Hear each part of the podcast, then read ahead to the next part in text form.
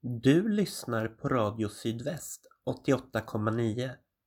Du ska nu få höra en sändning från Brännkyrka församling. Ansvarig utgivare är Gustav Frosteblad och bibeltexterna är från Bibel 2000, copyright Svenska Bibelsällskapet. Kom ihåg att Brännkyrka församling också finns som podcast och du hittar oss där de flesta podcasts finns.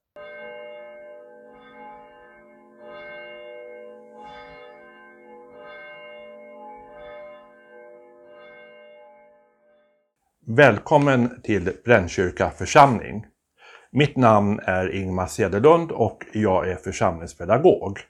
Och idag har vi annandag pingst och temat för annandag pingst är Andens vind över världen.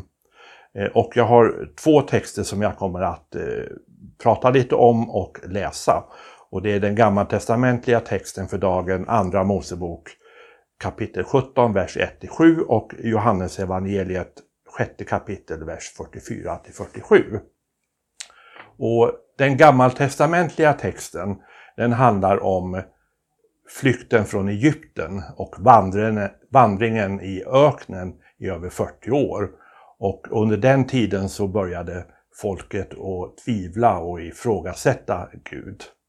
Och eh, vår evangelietext från Johannes evangeliet. Den innan den text som vi ska ha idag så är det Jesus bespisar 5000 människor eh, med fem kornbröd och två fiskar. Och när människorna såg detta tecken då ville de göra honom till kung. Men han drog sig undan i ensamhet.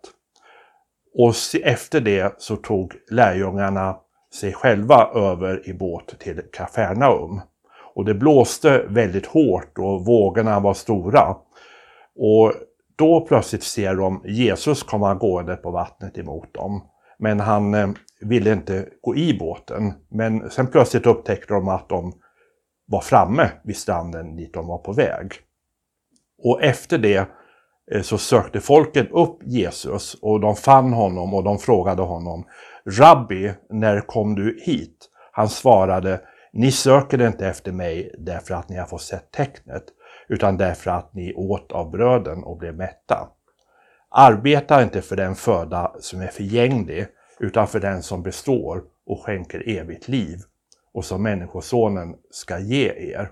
Och efter det så kommer vi fram till våran evangelietext som jag ska läsa här, vers 44 till 47. Ingen kan komma till mig utan att Fadern som har sänt mig drar honom, och jag ska låta honom uppstå på den sista dagen. Det står skrivet hos profeterna, alla ska bli Guds lärjungar. Var och en som har lyssnat till Fadern och lärt av honom kommer till mig. Men ingen har sett Fadern, utom den som har kommit från Gud. Han har sett Fadern. Sannerligen, jag säger er, den som tror har evigt liv.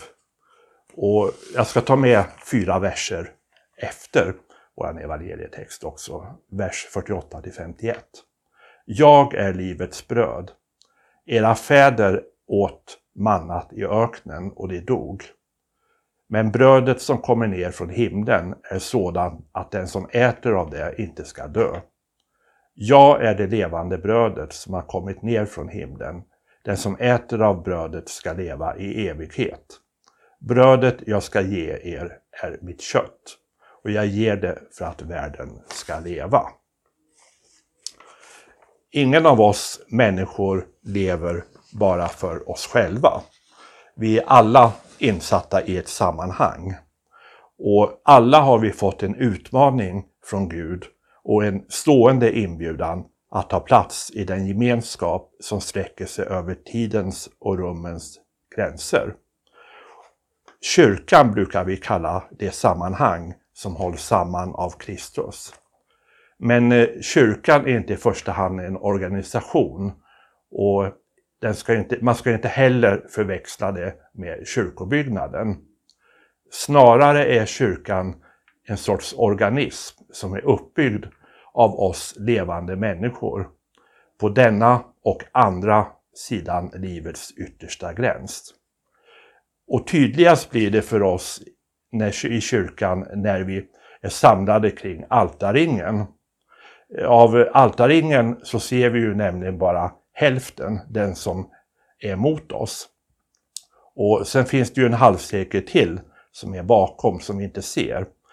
Och den halvcirkeln den sträcker sig världsvitt in i varje sammanhang där man firar nattvard och ända in i himlen. Och när vi tar emot brödet och vinet, då står vi sida vid sida med människorna i världen och Guds evighet i ett enda stort himmels nu. Sida vid sida ska vi dela det himmelska brödet och det jordiska. Och vi delar det med alla som lever nu, alla som har levat och alla som kommer att leva. Bröd, kött och blod är i vår text i Johannes evangeliets sjätte kapitel symboler för Jesu ord. Att äta hans kött och dricka hans blod, det är detsamma som ett, att lyssna till honom och två, att ta emot hans undervisning. Och då blir det, det tredje att tro på honom. Därför att man anar eller förstår vem han är. I nattvarden finns den gemenskap och gudstjänst som förmedlar detta. Ingen har någonsin sett Gud, ingen utom en, säger Jesus. Jesus ställer i texten sina åhörare inför den möjlighet de faktiskt har.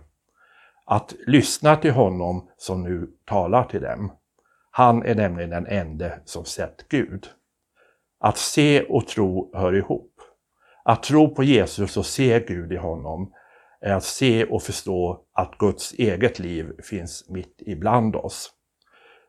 Därför säger Jesus, den som har evigt liv, den som tror har evigt liv. Det, och det är en för Johannes evangeliets utmärkande tanke, att den troende har del i det eviga livet redan här och nu, inte i någon avlägsen framtid. Och kyrkan beskrivs ibland som den helige Andes verkstad, där ordet och sakramenten är de främsta redskapen för Andens verk. Att delta i församlingens regelbundna nattvardsfirande, det är ett sätt att öppna sig för Andens inflytande. Och nästa gång du går till nattvarden, be då tyst för dig själv. Herre, låt mitt hjärta höra ditt hjärta.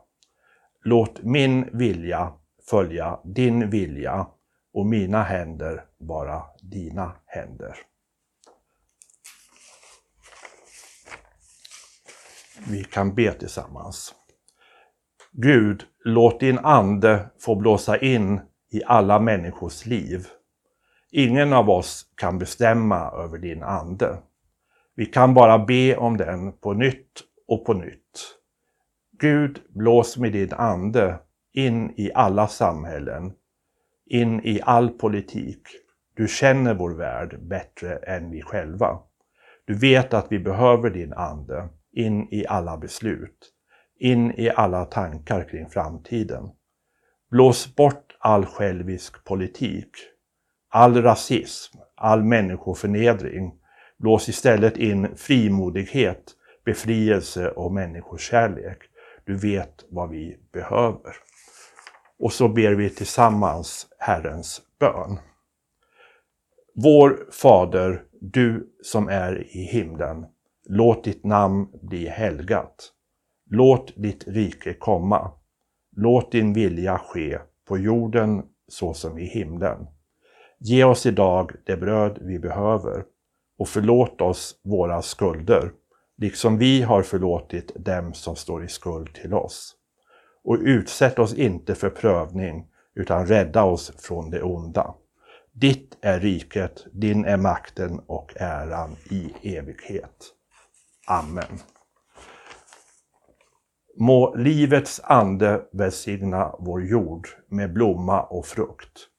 Må kärlekens ande värma vår jord med godhet och rätt.